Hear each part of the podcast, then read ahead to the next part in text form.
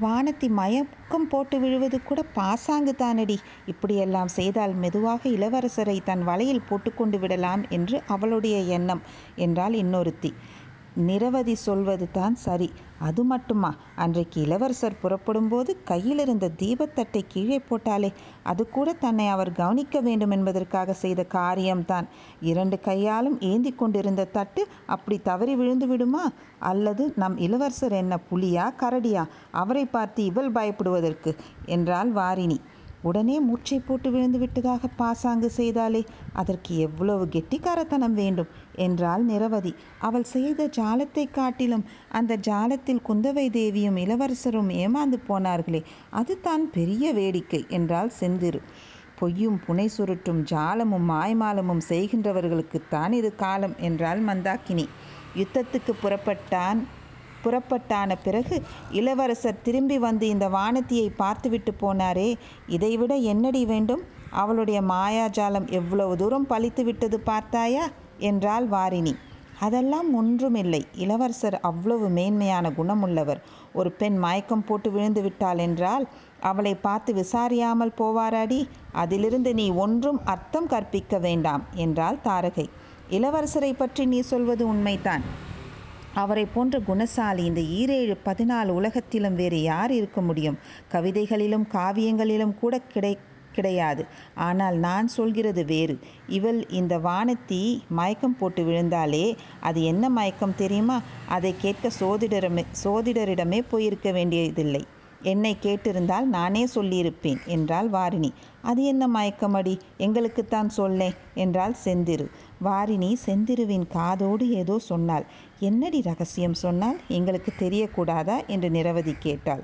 அது சாதாரண மயக்கமில்லையாம். மையல் மயக்கமாம் என்றால் செந்திரு. உடனே எல்லோரும் கலகலவென்று சிரித்தார்கள். அதை கேட்டுவிட்டு நதிக்கரை மரங்களில் இருந்த பறவைகள் சடசடவென்று இறக்கை அடித்து கொண்டு பறந்து சென்றன. நம் இளவரசர் இலங்கையிலிருந்து திரும்பி வந்தால் மறுபடியும் இவள் மாயப்பொடி போ போட பார்ப்பாள். அதற்கு நாம் இடம் கொடுத்து விடாமல் ஜாக்கிரதையாய் இருக்க வேண்டும் என்று சொன்னால் நிரவதி. இளவரசர் திரும்பி வருவதற்குள் இந்த வானதி பைத்தியம் பிடித்து பிதற்ற ஆரம்பிக்காவிட்டால் என் பய என் பெயரை தாடகை என்று மாற்றி வைத்துக் கொள்கிறேன் என்றாள் தாரகை.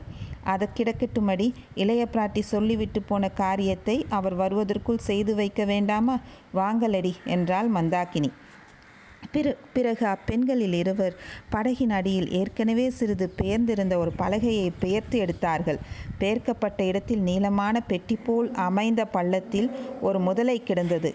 அதாவது செத்துப்போன முதலையின் உடலை பதப்படுத்தி உள்ளே பஞ்சும் நாரும் திணித்து வைத்திருந்த பொம்மை முதலை. அதை எடுத்து வெளியில் வைத்து கொண்டார்கள்.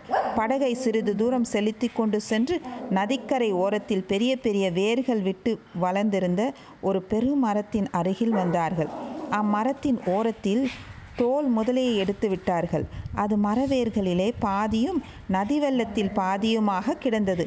பார்ப்பதற்கு நிஜ முதலையைப் போலவே பயங்கரமான தோற்றமளித்தது வெள்ளம் அடித்து கொண்டு போய்விடாமல் ஒரு சிறிய மணிக்கயிற்றை அதன் கால் ஒன்றில் கட்டி வேரோடு சேர்த்து பிணைத்தார்கள்.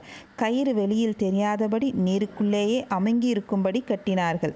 ஏனடி மந்தாக்கினி எதற்காக எதற்காக இந்த பொம்மை முதலையை இப்படி மரத்தடியில் கட்டி வைக்கச் சொல்லியிருக்கிறார் இளைய பிராட்டி? என்று தாரகை கேட்டாள். உனக்கு தெரியாதா? வானத்தி மிக்க பயங்கொல்லியாய் இருக்கிறாள் அல்லவா? அவளுடைய பயத்தை போக்கி தைரியசாலி ஆக்குவதற்குத்தான் என்றாள் மந்தாக்கினி. எல்லாவற்றையும் சேர்த்து பார்த்தால் வானத்தியை இளவரசருக்கு கல்யாணம் பண்ணி வைத்துவிட வேண்டும் என்றே குந்தவை தேவி உத்தேசித்திருக்கிறார் போலிருக்கிறது என்றாள் நிரவதி. அப்படி ஏதாவது பேச்சு வந்தால் நான் இந்த வானத்திக்கு விஷத்தை கொடுத்து கொன்று விடுவேன். பார்த்து கொண்டிரு என்றால் பொறாமைக்காரியான வாரிணி. நீ இப்படியெல்லாம் எரிச்சல் அடைவதற்கு காரணமே இல்லை. மானிய கேடத்து இரட்டை மண்டலத்து சக்கரவர்த்தியும் வேங்கி நாட்டின் மன்னரும் கலிங்க தேசத்து ராஜாவும் வடக்கே வெகு தூரத்தில் உள்ள கண்ணோசி சக்கரவர்த்தியும் கூட நம் இளவரசருக்கு பெண் கொடுக்க காத்திருக்கிறார்களாம். அப்படி இருக்க அந்த கொடும்பாலூர் வானத்தையை யாரடி லட்சியம் செய்ய போகிறார்கள் என்றால் மந்தாகினி. நீ சொல்கிறபடி அந்த அரசர்கள் காத்திருக்கலாமடி. ஆனால் நம் இளவரசருடைய விருப்பம் அல்லவா முக்கியம்? இளவரசர் நான் எப்போதாவது கல்யாணம் செய்து கொண்டால் தமிழகத்து பெண்ணைத்தான் மணந்து கொள்வேன் என்று சொல்லி கொண்டிருக்கிறாரா? உங்களுக்கெல்லாம் இது தெரியாதா? என்றால் செந்திரு அப்படியானால் மிகவும் நல்லதாய் போயிற்று. நாம் எல்லோரும் சேர்ந்து தனித்தனியே நம் கைவரிசையை காட்ட வேண்டியது தானே.